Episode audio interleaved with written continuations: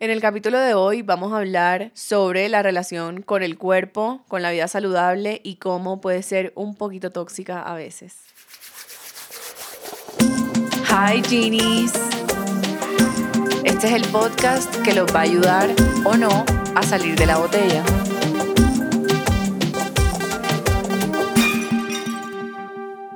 Hello. Hola a todos, soy Malú. En el mundo fitness me conocen como Without Labels. Tengo 23 años. El fitness como tal y la vida saludable hacen parte de mí hace mucho tiempo. Soy abogada, entonces tengo como dos vidas en una. Hannah Montana. Literal. O sea, mitad del día hago una cosa y la otra mitad hago otra, pero sí, es una gran parte de mi vida la vida saludable. Bueno, yo quiero decir, primero que todo, que yo a Malú la admiro demasiado y vivimos juntas como por 2 meses. Sí. Fui su compañera de gimnasio y me gustó mucho ver que, además de sus redes sociales, en la vida real es muy real. O sea, lo mismo que muestra en sus redes pasa en su vida real y come como una persona normal y va al gimnasio como una persona normal sin matarse. Así es. No es extrema. No sé, o sea, de verdad que yo quedé como en shock porque yo también venía con muchos traumas y con muchas vainas y de pronto muchos estigmas de la vida saludable y la vida fit y de tanta vaina que uno ve en redes claro. sociales, tantas vidas perfectas sobre todo. Obvio. Y que muestran que comen así un granito de arroz con una pechuga y un plato de lechuga, literal. Y es como, marica, para mí eso no es sostenible en el tiempo, nunca lo ha sido. Y por mucho tiempo me frustré, la verdad, y ver como la vida de Malú, que es una persona que se muestra así en redes sociales y que es súper juiciosa y que está disciplinada y que igual está dentro de ese mundo, me cambió completamente la perspectiva y yo dije, ok, es alcanzable. O sea, no es tan lejano como lo veía. Totalmente. Y yo cuando comencé me sentía literalmente como un bicho raro dentro del mundo fitness porque yo obviamente cuando comencé traté de tener esa vida perfecta fitness. ¿Sí me hago entender? Como comer súper saludable, súper sano, súper orgánico, súper natural. Y me di cuenta que uno no... O sea, yo respeto a las personas que lo hacen porque sí hay muchas personas fake en las redes sociales, pero también deben haber las personas y las mujeres que les gusta ese estilo de vida y que lo pueden llevar así. Yo me di cuenta que tratar de ser tan perfecto respecto de la vida saludable no era sano para mí. Y tuve un estrellón y ahí fue donde yo dije, no tengo por qué separar mi vida normal, mi vida del día a día, cómo comen en mi casa, cómo puedo salir entre semana a comer con mis amigas, del hecho de ser saludable. Uno puede tener los dos y bueno, y realmente de eso se trata mi página que se llama Without Labels porque yo en general no etiqueto la comida, no etiqueto la vida saludable y no es algo imposible alcanzar. Eso es prácticamente como romper lo que pensamos de lo que es una vida saludable. Una vida saludable es una vida balanceada, donde quepa todo esto que tú dices como de la vida normal, entre comillas, que en verdad esto sería lo normal, y lo saludable, que es como el extremo que creemos saludable, pero que en verdad claro. deja de ser saludable en cierto punto. Malu, ¿cuál fue la motivación a meterte aquí? Como que, ¿por qué empezaste? ¿Por qué decidiste compartirlo también? Ok, bueno... Esto es un poquito personal. Aquí salimos de la botella, mija. Ya esos cuentos aquí salen a la luz. Es un poquito personal. Paréntesis, yo estudié en mi universidad en Barranquilla y siempre, no quiero decir que fui solitaria, pero a mí siempre me encantaba como que tener mi propio espacio. Yo nunca tuve roomies hasta que llegué a vivir con Gina hace 2 meses. O sea, pasé toda mi vida universitaria sola. Wow. Y tuve un mental health como journey difícil. No estoy preparada para contarles en general porque yo nunca he mencionado eso, pero encontré primero dentro del ejercicio como un safe zone. Entonces, en ese momento, digamos que yo no cuidaba mi alimentación, yo no contaba macros, no tenía la menor idea que era eso, pero encontré algo que realmente me hacía feliz y que no dependía de nadie más sino de mí. Entonces, digamos que en ese momento, hace 5 años, yo comencé a ir al gimnasio, no tenía la menor idea de nada, yo no sabía que era un ejercicio compuesto, un ejercicio aislado, yo no tenía la menor idea de nada, pero me hacía feliz. Entonces, pues ahí comencé y en pandemia yo le dije una noche a mi mamá como, mami, quiero abrir una página de Instagram para hacer recetas. Y ella me dijo, uy, nena, como que genial, yo te apoyo. Yo no lo pensé dos veces. Les voy a ser muy sincero, a mí nunca me ha importado lo que la gente piense de mí. Entonces, digamos que eso no fue un impedimento para abrir una página de la noche a la mañana. Y bueno, ahí comencé, Without Labels, con la idea de no etiquetar la comida. Y poco a poco la página fue creciendo, muchas personas se fueron identificando conmigo. Yo creo más que todo porque, como dice Ginny, yo soy, así como les estoy hablando, soy en mi vida real.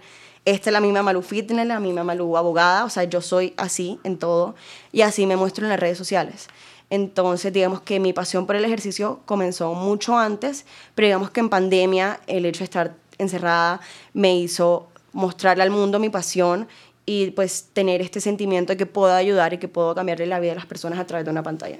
Ok, me encanta. Y en verdad siento que eso le da como un aire a las redes sociales, que están como tan saturadas de la vida perfecta y los cuerpos perfectos y todo lo perfecto de la vida fit, que siento que en algún punto se puede volver incluso tóxico. Claro. O sea, por lo menos no sé si eso fue algún como breaking point para tú empezar o algo, pero por lo menos en mi caso yo he llegado a compararme mucho con lo que veo en redes sociales y yo en verdad nunca he estado como tan segura de mi cuerpo ni de cómo me veo y me ha costado mucho, o sea, como llegar a un punto en el que yo diga, ok, ya, me vale 3, yo me voy a poner esto y ya, me siento bien, me siento cómoda, lo que sea, pero ha sido un camino largo, sobre todo que de amor propio total, y ha sido sobre todo afectado por lo que veo en redes sociales, por lo que escucho, porque mis amigos van y comentan. Yo tengo más amigos hombres, que pues paso más con amigos hombres, y obviamente ellos viendo redes sociales no falta el comentario de uff, mira esta vieja, y es como que una vieja perfecta, inalcanzable. O sea, que yo soy como que tengo que volver a nacer para ser esa vieja, ¿sí no, me entiendes? Y especialmente yo creo que las redes sociales tienen el poder de afectarlo mucho a uno, tanto positivo como negativamente. Y por eso te comentaba al principio, yo a veces me siento como un bicho raro fitness, porque yo digo, yo no tengo el cuerpazo del universo, yo no soy, mejor dicho, la que se levanta a las 4 de la mañana para trotar 5 kilómetros y hacer ejercicio una hora, no. Pero sí, digamos que... Yo como que sí tiene el cuerpazo. Pero ok, whatever. No sé bajo qué labels estás labeling tu cuerpo. No, pero lo que yo te quiero decir es que bajo del estigma fit, o sea, yo sí tengo celulitis, yo no soy 100% delgadita, como que soy una mujer real, si me hago entender. Y digamos que yo sola por mí misma creo que nunca me he cuestionado mi cuerpo, gracias a Dios, pero sí me ha pasado por mi página que a veces sí recibo comentarios como antes estabas más chiquita, como que antes te veías más femenina, como que tienes las piernas muy grandes. Sí he recibido comentarios así y hay momentos en donde yo sí he parado y digo, marica, ¿será que sí estoy linda? Así me van a entender, como que claro, los comentarios y todo eso... Hasta de mi propia familia me han hecho cuestionar como tipo, ¿será que estoy en el camino que es? Igual siento también que es una imagen muy tóxica que nos hemos armado, sí, porque vemos como esos cuerpos perfectos que no sabemos qué hay detrás, porque incluso dentro de la misma vida fit siento que se pueden esconder muchos trastornos. Yo te puedo asegurar que las veces que mejor he estado en cuanto a composición corporal, es decir, bastante masa muscular y súper sequita, ha sido cuando peor yo me he sentido. Y la gente no dice eso. Y no sé si tiene conexión alguna, tanto mental como físicamente, pero sí ha sido así. Wow. Y de pronto, ahorita que yo digo, me gustaría estar un poquito más sequita, un poquito más tal, es cuando mejor me siento. Es cuando mejor estoy feliz con mi cuerpo, feliz con mi vida, lograr encontrar un balance entre encontrar mis metas y poder tener una vida normal. Total. Y además que yo en algún punto, cuando me obsesioné como con estar flaca y ya, yo literalmente iba al gimnasio a hacer cardio y no hacía más nada. Y estuve en el hueso, o sea, yo estuve flacuchenta. Literalmente yo me meto en un jean de esa época y no me cabe ni en la mitad de la pierna. Claro. Y ahorita que empecé a entrenar contigo, que marica, o sea, la damos toda literal, yo estoy feliz. O sea, de verdad, como que le cogí un cariño al ejercicio tan diferente a... Antes yo iba al gimnasio a hacer cardio porque me comí un helado y tengo que quemar el triple de las calorías que me comí porque no me voy a engordar y quiero estar flacuchenta. Ahora es como que voy porque me hace feliz, porque me da paz, porque, no sé, o sea, me siento tan bien. Eso es lo que yo quisiera poder mostrarle a las personas, que lo sientan. No ver el ejercicio como un castigo, que yo también he tenido épocas de ejercicio como castigo, es más, cuando te mencionaba que cuando mejor estaba es cuando mejor, peor me he sentido, pero tu poder encontrar el ejercicio, encontrar paz en hacer ejercicio y felicidad es el mejor momento y el mejor space de tu vida. Total, y de hecho, ¿te acuerdas que en estos días estábamos hablando de las tallas? Ah, no. Que yo, a principios de este año, compré una cantidad de jeans. Yo estaba flaca, o sea, estaba flacuchenta, en verdad. No iba al gimnasio, no hacía pierna, no hacía músculo. O sea, yo estaba constituida, yo no sé de qué, de agua, marica. Compré un montón de jeans. Esas vainas ya no me caben. O sea, no me caben ni en la mitad de la pierna. Y empecé a entrenar contigo, que pues lo máximo que hemos hecho es como piernas, literal, no hemos coincidido en otro día. Sí. Pero me acuerdo que estaba comprando jeans. Le dije a un amigo como que, marica, necesito comprar jeans porque no me quedan. Me dijo como que, marica, si vas a seguir entrenando así, no te van a quedar. Y no, claro, es porque estés gorda, es porque, marica, estás entrenando y es diferente. O sea, el cuerpo también se adapta a esas cosas. Y es chévere, o sea, joda, el cuerpo de gimnasio, así como de las piernas gruesas y las nalgas y todo. Yo amo eso. Me encanta. Y antes, de verdad, como que en la necesidad de verme flacuchenta, como veían fotos y como el estigma que tenía, me alejé tanto de eso. O sea, yo cuando estaba en el colegio era crossfitter. Dejé de hacer CrossFit, que me encantaba. O sea, eso para mí era una terapia. Dejé de hacerlo solamente porque estaba grande. O sea, yo estaba cuartuda, literal. Y dejé de hacerlo porque yo decía como que no me gusta cómo me veo, que en algún punto es válido, pero claro, me alejé completamente del ejercicio porque dije como que no, yo no quiero ser fuerte, yo quiero ser flacuchenta. Sí. Y no, marica, o sea... Mira, yo tengo un largo recorrido con el tema de las tallas. Yo toda la vida... O sea, cuando les digo toda la vida, fui talla 0000XXS cuando estaba en el colegio. Como que mi contextura y la contextura en general de toda mi familia es ser muy flaquita.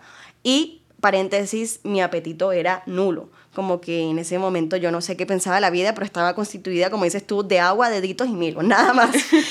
Cuando comencé la vida fit, es increíble. O sea, tú ves fotos mías antes cuando estaba en el colegio. Y sí, yo era flaca y tenía el abdomen marcado y todo, pero uno no era saludable, porque no hacía ejercicio, no cuidaba lo que comía, pero no sé, como que siento que no tenía la misma vitalidad que tengo ahora, ¿sí? Desde que yo comencé a hacer ejercicio hasta ahora creo que me he subido, no sé, como unos 7 kilos por ahí, y así también han subido mis tallas. Y yo te lo dije ese día desayunando en la casa, yo soy talla 40 y a mí no me importa y no tengo que ver nada con eso. Amo mi cuerpo, amo mis piernas, me amo como soy. Y yo estoy consciente, o sea, yo entreno así y el resultado es que me veo así. Si en algún punto yo digo, no quiero estar tan musculosa, quiero estar más flaquita, pues modificaré mi entreno. Y algo que sí yo les digo a todo el mundo es, lo que me funciona a mí no te va a funcionar a ti. Y lo que me hace feliz a mí, de pronto no te hace feliz a ti. Entonces, total, yo pues sí promuevo mucho como la ideología del gimnasio común en mis redes sociales, pero por ejemplo, sé que hay personas que eso no les funciona y que prefieren hacer pilates y que prefieren hacer crossfit, o sea, como que... Incluso caminar. Que me acuerdo que ya pusiste un story que caminar es el cardio más underrated que hay. Confirmado. Caminar es demasiado top, incluso es terapéutico. O sea, esa vaina también para mí es otro cuento. Me parece guau. Entonces, sí, pues yo creo que el tema de las tallas suena muy difícil y hay algo que a mí me da mucha rabia, es que en las redes sociales han idealizado el amor propio. Y eso es lo más difícil que hay para poder conseguir. No es lindo, no es fácil, pero yo hoy en día sí tengo amor propio y si tú me preguntas a mí como que qué talla eres, yo te la digo sin ningún problema. Y digo, soy tal. Total. Igual no es un camino fácil, no es como que de la noche a la mañana se tengan que amar completamente. Igual yo tampoco creo en eso de tienes que amar tu cuerpo sí o sí como es. No, marica, o sea, total, yo a mis brazos no los amo. No los amo. Antes los odiaba, ya no los odio, pero no los amo. No es que yo diga, ah, mis brazos hermosos, los amo, me quiero estar con ustedes. No, o sea, yo estoy bien con ellos, les agradezco porque gracias a ellos puedo hacer muchas cosas, puedo ir al gimnasio, soy feliz. Me sirven, me funcionan, pero no precisamente los tengo que amar con todo el sentido de la palabra amar. Pero es un camino. Es un camino. Mira que antes los odiabas y hoy en día agradeces por tener brazos. Exacto. Entonces siento que también es como lo que decía en el capítulo anterior también, cambiar la narrativa y el discurso alrededor del cuerpo mismo. Por lo menos ahora continuando con el tema de la talla. Esta es una pequeña anécdota de la ropa tóxica. Yo tenía un jean que compré 2019, o sea, yo tenía como 20 años, estaba flaquita en ese momento. Cuando eso, yo no tenía ni idea nada del ejercicio, de la vida fit, de comida, nada. Yo tenía mi vida normal. Uh-huh. Yo estaba flaca simplemente porque me movía, porque yo iba a la universidad caminando, caminaba todo el tiempo, estaba en movimiento, punto. Me compré ese jean, me quedaba perfecto, pasaron los años y el jean en pandemia me dejó de quedar. Me quedaba apretadísimo. Y yo dije, este jean me tiene que volver a quedar. Entonces el jean se volvió el jean tóxico porque empecé a medirme con ese jean, porque yo decía, no puedo cambiar de talla. Sí. Me enflaquecí, me volvió a quedar el jean. Listo. ¿Pero cómo estabas? ¿Cómo estabas por todo dentro? Todo mal. Cuando te enflaqueciste y te volvió a quedar el jean. Después, otra vez me dejó de quedar el jean. Es que tuve eso es una historia larguísima, pero bueno. Luego, otra vez, como a principios de este año, cuando estaba compuesta de agua, como decía antes, el jean me quedaba perfecto. Cuando me fui de viaje, me lo llevé. Pésimo error. Yo me iba a viajar 3 meses... en los que obviamente iba a estar conociendo, probando, no sé qué. Comiendo. Ey, ese jean me martirizó porque apenas yo sentí que me empezó a apretar, yo dije, ya. O sea, ya está. Entonces yo empecé a tener culpa por lo que me comía, ya no quería seguir probando. Yo como que pensaba 2 veces antes de salir a comer o de tomarme algo. Y marica, yo llegué, me acuerdo, llegué a Barcelona donde una amiga, cuando me iba yo le dije, coge, mira, te dejo este jean. O sea, yo ya.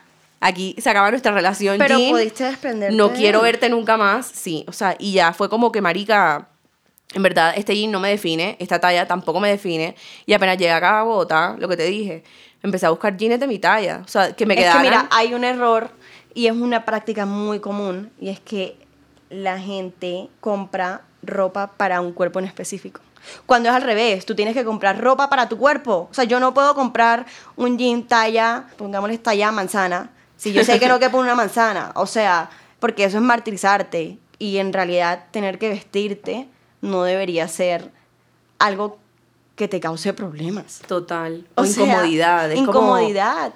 Pensar 2 veces que me voy a poner este jean con este crop top, pero entonces cuando me sienta se me va a salir el gordito. Marica, qué mamera. O sea, qué rico uno poder salir de verdad y disfrutar como que sin estar pensando en cómo se ve uno. Sí. Que en estos días, bueno, hace como 2 semanas estuve en un taller y la pelada que lo estaba dictando dijo como que, oigan, yo no les puedo mentir. Yo me miré al espejo y como que vi lo que tenía puesto. O sea, yo estaba viendo como qué caras me voy a poner. Y la vieja fue como, quiero ponerme algo con lo que esté cómoda, que no esté pensando mientras estoy haciendo algo importante en cómo me estoy viendo. Claro. Y marica, las ropas para eso, o sea, las ropas para protegernos, para hacernos sentir bien. Sí. Incluso la ropa también es una forma de expresión como artística, de alguna forma, de la personalidad y todo. O sea, ¿por qué carajos hay que martirizarse con la ropa? No entiendo. Eso le pasa mucho también a las mujeres que vamos al gimnasio. Yo tuve una época que dejé de ponerme shorts porque decía, mis piernas no son lindas, no me gustan. Y no iba al gimnasio con shorts y no lo hacía. Y hoy en día, mira, yo puedo tener la celulitis que tú quieras, estar como tú quieras, aguada, porque yo también tengo épocas, oigan, yo soy fit, pero yo también tengo mis épocas que me descarrilo, que yo digo no más, necesito una pausa, como que pasan otros eventos en mi vida que yo te lo he dicho mucho, hay cosas más importantes en mi vida y de pronto el ejercicio o mi vida común puede tener una pausa y yo igual me los pongo y a mí no me importa. Total. Pero si llegar a un punto así es complicado y sobre todo no es fácil. Pero se logra. Pero se logra, no es imposible. Y es un balance prácticamente. Malu, quiero saber qué opinas sobre las dietas, oh my God, sobre las calorías, okay, sobre, yo sé que tú cuentas macros, sí, por favor, adelante. Bueno, el tema de las dietas siento que depende mucho de la persona que la vaya a hacer, de su estado, digamos así como su relación con la comida y con el cuerpo, y que también se pueda llevar con una dieta. Porque yo realmente conozco personas que hacen dietas al pie de la letra y son felices. Y a esa persona le funciona. Pero yo, por ejemplo, tú me dices a mí la palabra dieta y me siento en una cadena de fuerza, colapso mentalmente, o sea, colapso. Esa es la realidad. Entonces, sí, como que siento que lo que vuelvo y te digo, lo que me puede funcionar a mí, como te digo, yo soy feliz contando macros, no te puede funcionar a ti. No, 100%. Entonces, digamos que sí, hay una cultura muy fuerte de la dieta, se llama literalmente cultura de la dieta y es, tú te puedes meter en Instagram, te puedes meter en YouTube y es lo que más vas a encontrar que pues promociona el hecho, no sé, que los carbohidratos engordan, de que uno no debería tomar y comer, o sea, por tomar me refiero como tomar alcohol y comer algo carbohidrato pesado al mismo tiempo. Entonces, sí, como que yo no estigmatizo tanto la palabra dieta porque, te digo, hay personas que les funciona, todo bien. Pero que les funciona hasta qué punto, porque hay dietas que no se pueden mantener en el tiempo. No, sí, y por lo menos a mí lo que me pasó, no sé si esto pase frecuentemente, no tengo ni idea de dietas, la verdad. Siento que cada vez que he tratado de hacer una dieta es un extremo asqueroso y todo termina mal. Cuando estuve flacuchenta en pandemia, claro, fue porque hice un reto de 75 días. Llegué al día 55, nos sacaron de cuarentena, me fui de viaje, comí todo lo que no había comido en esos 55 días. Claro. Pero marica, cero estable. Igual lo que te quiero decir, o sea, como que no hay una definición exacta para la palabra dieta. Tú puedes decir que contar macros para mí es una dieta, pero es un estilo de alimentación, ¿sí? Okay. Entonces, lo que te digo, a ti no te funciona, a mí no me funciona, pero de pronto hay alguien que sí le funciona. Que sea feliz hasta cierto punto, puede ser. A mí me ha pasado, yo he contado macros 3 años y he tenido momentos de esos 3 años en donde yo digo, esto no puede seguir, no puedo seguir, tengo que parar. Y en ese momento, digamos que este tipo de dieta la tengo que parar por X o Y motivo y la paro. Y cuando ya yo me siento que puedo retomar, pues retomo. Ahora, el tema de las calorías. Te digo, si tú no tienes una buena relación con la comida, es decir, que literalmente te da igual lo que tú comes, y no tienes una buena relación con tu cuerpo, es muy difícil contar calorías. Y sobre todo si tienes una personalidad súper estricta, TOC, o sea, así como súper, tengo que cumplir esto al pie de la letra, no te va a funcionar. Ahora, no quiere decir que tú no lo puedes intentar. Abrir la puerta no es entrar. Yo abrí la puerta, me gustó, entré y aquí estoy, pero la he cerrado. La he cerrado cuando yo digo, hey, siento que me está afectando mi relación con la comida. Hey, siento que podría disfrutar un poquito más de mi vida social si paro de contar macros un rato. Pero sí, este balance va y viene. Es ser consciente. Es ser consciente. ¿Y has tenido acompañamiento para eso? Sí, yo siempre digo que si uno va a comenzar un tipo de alimentación, ya sea keto, ya sea vegana, ya sea paleo, contar macros y calorías, lo más responsable contigo, con tu salud, es siempre estar acompañado de un nutricionista o de alguien certificado que sepa el tema. Porque si no, mira, te jodes. O sea, tus hormonas se vuelven nada, puedes estar contando, o sea, puedes estar comiendo, digamos que la cantidad de comida suficiente para tu cuerpo, pero digamos que no en la división correcta. ¿Qué tal que tú tengas alguna preexistencia y tú no tengas la menor idea? ¿Qué es eso? O sea, como que tipo, hay muchos, la mayoría de nutricionistas, antes de hacerte un plan, te mandan exámenes de todo, como exámenes de sangre y tal. ¿Qué tal que tú seas resistente a la insulina y no tengas la menor idea? Y te pongas a hacer una dieta que encuentres en internet y termines mal. Y las personas no calculan la gravedad que es cambiar su alimentación del día a día a la loca porque no sé quién cita me mandó esta dieta que pagó con tal nutricionista. Uno no puede hacer eso porque cada cuerpo es un mundo diferente y la salud, oigan, uno con la salud no juega. Total. Entonces siempre se los recomiendo. Yo siempre digo esto, he trabajado con varias personas en distintos tiempos de mi vida, personas que me han enseñado a contar macros, personas que me han hecho planes de alimentación normal, como tabla de equivalencias, todo eso. Y si ustedes me escriben a mí, yo se los puedo recomendar, según el tipo de lifestyle que tú quieras tener. Pero eso sí, siempre busquen supervisión. No queremos quedar enfermos por tratar de estar bien. Marica, ahora que mencionas eso, yo fui pesetariana por 1 año. Y antes de eso, o sea, yo nunca había sido como saludable como tal, porque yo ni siquiera comía verduras uh-huh.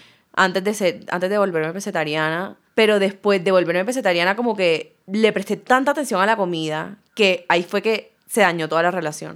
O sea, como que ahí fue que breaking point de todo lo malo, todos mis problemas como con la alimentación y todo empezaron como después de intentar ser pesetariana. Fui por 1 año y lo dejé porque todo se fue pa'l carajo, literal. Y me imagino, o sea, asumo que lo hiciste sola. Obvio. O sea, yo un día llegué a mi casa, no me quiero marica, reír. Yo me fui. Es que de verdad a mí me da, o sea, me afecta que la gente haga eso. Por ejemplo, tú en el pescado no encuentras ciertos aminoácidos en la proteína que tiene la carne o el pollo. Literal. Y no es solamente como el desbalance, como que la relación con la comida y todo, sino que de verdad yo me sentía mal. O sea, como que físicamente yo no la estaba dando. Quién sabe qué desbalances hormonales o de requerimientos o de vitaminas tenías tú. Yo sí he sido muy irresponsable, la verdad. O sea, como que ya ahora que soy un poquito más consciente de todo, ya como que busco como que ayuda profesional y todo, como para temas de nutrición. Pero marica, yo antes de verdad, o sea, como que por ser tan irresponsable se desencadenó todo. Bueno, todo. Hay algo que yo siempre me recuerdo a mí, es que siempre hay alguien que sabe más que uno. Siempre. Siempre hay alguien que te puede guiar. Siempre hay alguien que te puede ayudar a mejorar. Entonces, si tú no tienes la menor idea, no te metas en un mundo sola. Ahora, entiendo que hay muchas personas que por su situación económica o lo que sea no pueden afford un nutricionista o un coach, pero para eso existen páginas como la mía y existen páginas de personas que te pueden ayudar sin ningún costo. Yo tengo personas que me escriben y me dicen, no tengo para un entrenador, no tengo para alguien que me haga un plan nutricional, dame consejos. Y yo, haciendo la aclaración de que no soy un especialista en la salud, trato de ayudarlos. Entonces siempre hay mecanismos para tú poder tratar de buscar una guía de una persona que sepa más que tú. Total, igual en internet se encuentra todo, solamente como que saber filtrar y no irse a un extremo así como porque, ay, esta dieta le funciona a fulanita, bajó 20 kilos en una semana. Es como que, o sea, eso es imposible. ¿Quién sabe qué carajo se habrá metido esa vieja? Y después se sube 40, o sea. Literal, o sea, cero estable. Es como encontrar el balance, prácticamente. Y quería saber también, Malú, ¿cómo haces mientras cuentas macros para como mantener el balance, tipo salir a comer con tu novio, salir a comer un heladito, comernos el cupcake que nos comimos el fin de semana pasado? Total. O sea, ahora aquí es donde voy, porque uno tiene que estar guiado. Tú te puedes meter y descargar en tu celular cualquier aplicación para contar macros. Y esa aplicación de por sí ya viene con unos valores preestablecidos. Tú puedes buscar cupcake y el cupcake te sale. Pero ahí es donde yo voy, en donde tú tienes que estar guiado. Yo, por ejemplo, pues tengo la facilidad de poder pagar a una persona que sabe más que yo. Y en esos momentos en donde yo sé que voy a comer, pues yo salgo y como, y después le digo a esta persona, como, hey, comí tal y tal y tal, ¿cómo lo puedo estimar? No va a ser igual como si yo estuviera cocinando en mi casa, que tengo los gramos exactos de proteína, carbohidratos y grasas, pero digamos que encuentro un punto medio entre rendir en el gimnasio, tener la figura que más o menos quiero tener y tener una vida social al mismo tiempo. Siempre guiada. Eso es lo más importante. ¿Qué comentarios crees que se vuelven como agentes que afectan de pronto a esta relación con el cuerpo, con la comida, con la vida saludable y todo, que hemos normalizado? O sea, como que vainas que tú veas o que escuchas a tus amigas en general, que tú digas como que, marica, esto está muy mal, pero lo celebramos de alguna forma. Como tipo, la gente ha normalizado opinar sobre el cuerpo de las personas.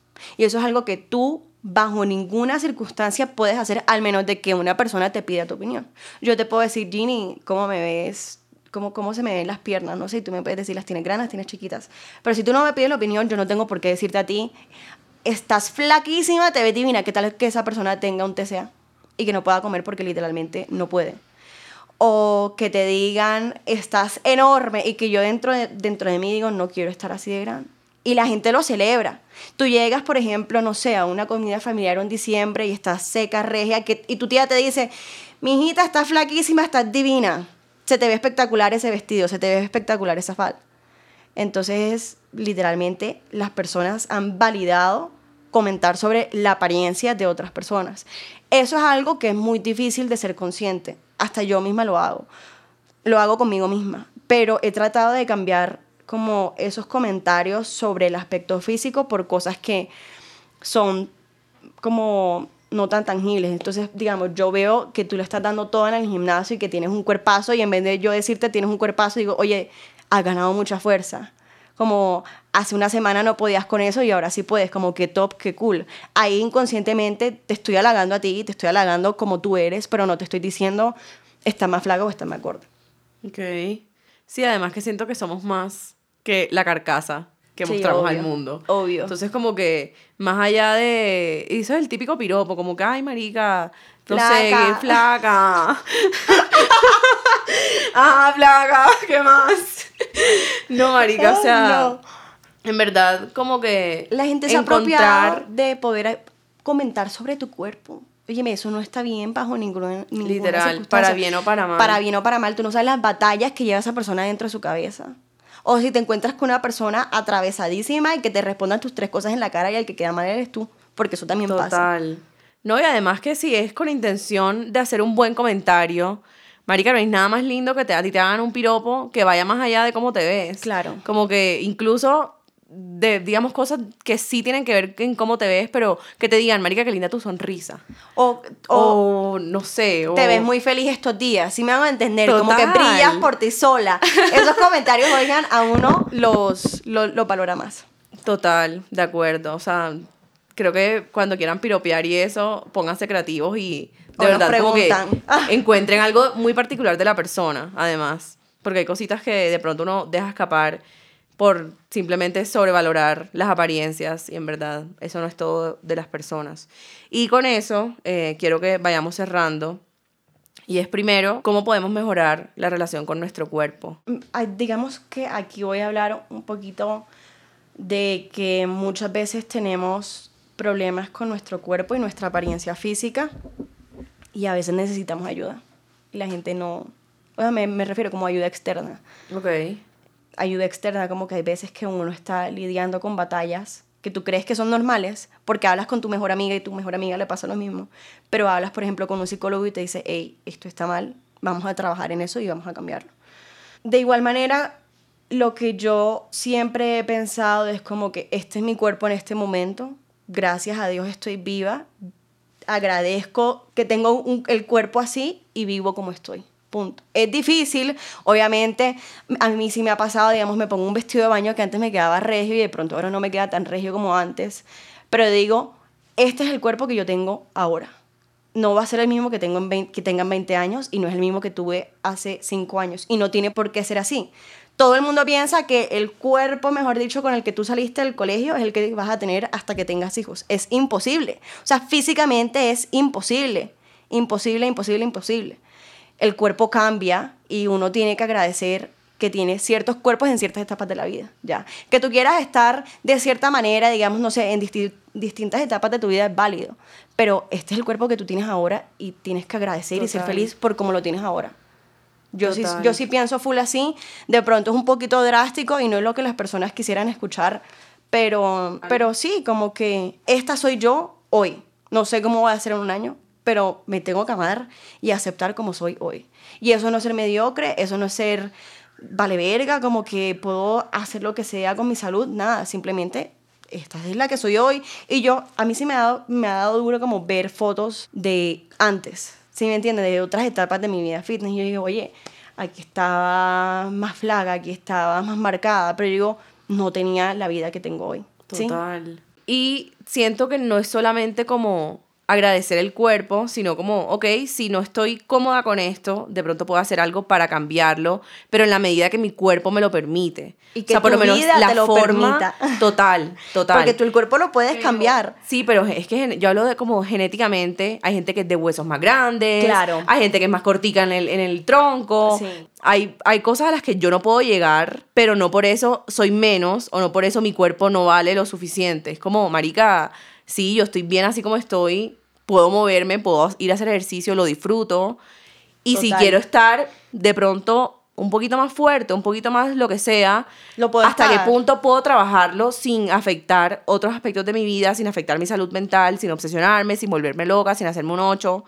Pero cambios poquito a poquito, porque si no, exacto, también te mortificas y llegas al lado que no es. Total. Poco a poco los cambios no pasan de la noche a la mañana, obviamente.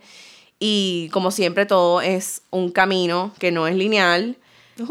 Imagínate si fuese lineal. Si la vida fuese lineal, fuese aburrida, Ginny. Sí, total. Y eso hace parte como del balance. Otro punto es cómo dejar de compararse. Uy, Dios mío. Qué preguntota. Dice que cierren Instagram, no miren más nada nunca. Tópense los ojos. La respuesta no creo que sea amor propio, porque es igual, o sea, si tú comparas amor propio con dejar de compararse, es igual de difícil.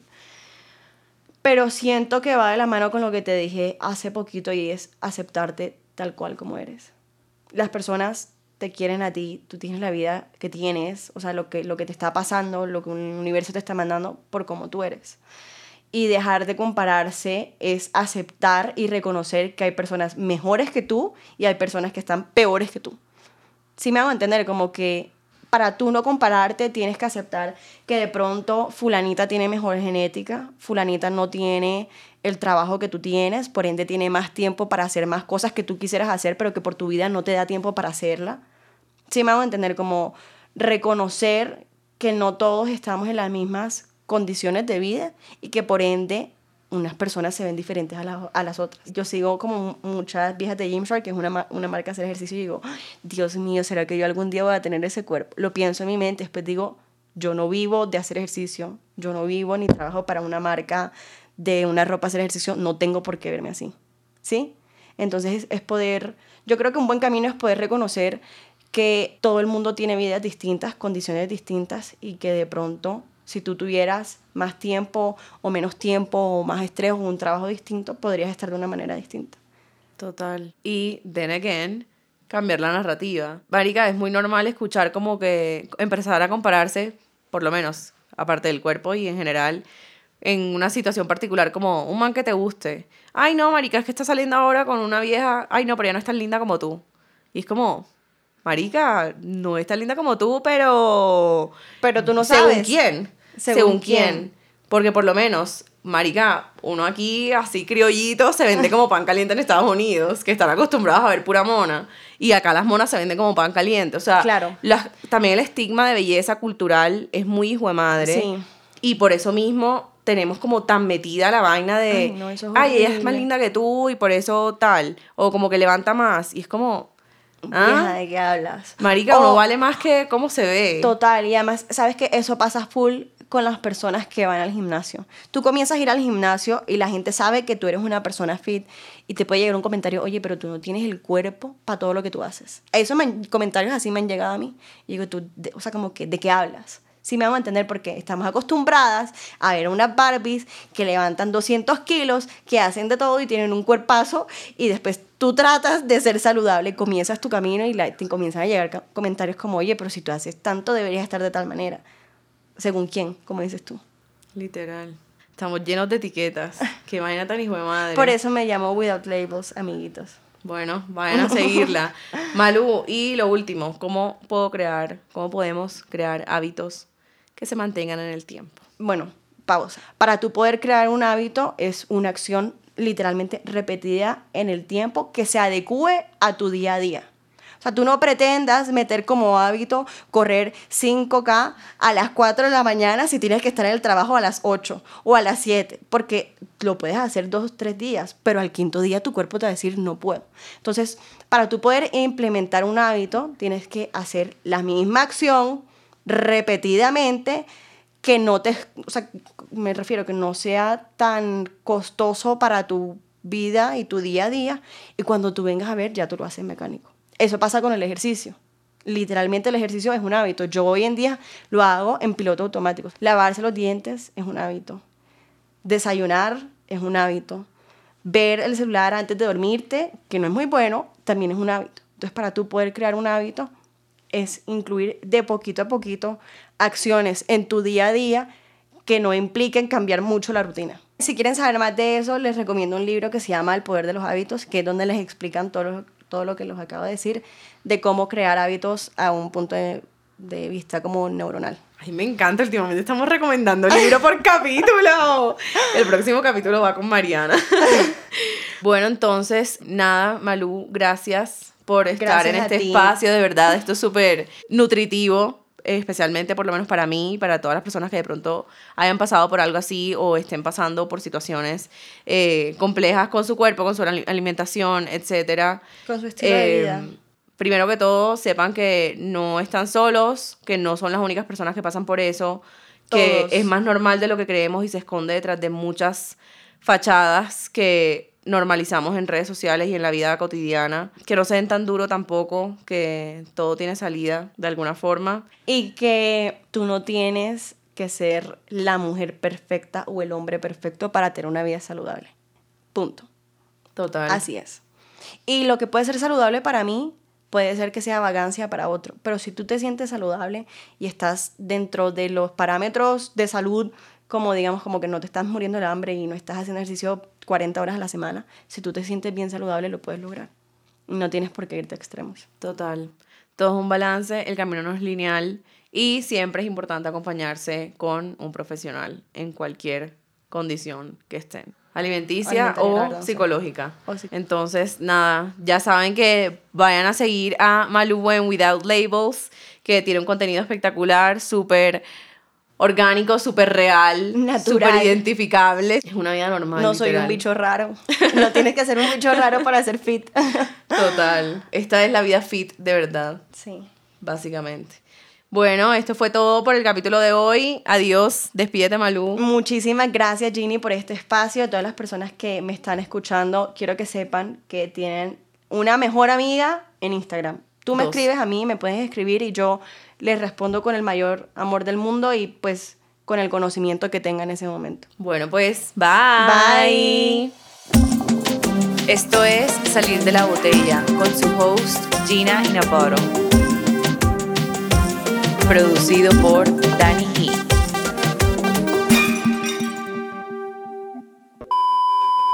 Yo no me comía un paquete, una chocolatina, o sea, me daba durísimo comerme una vaina de esas.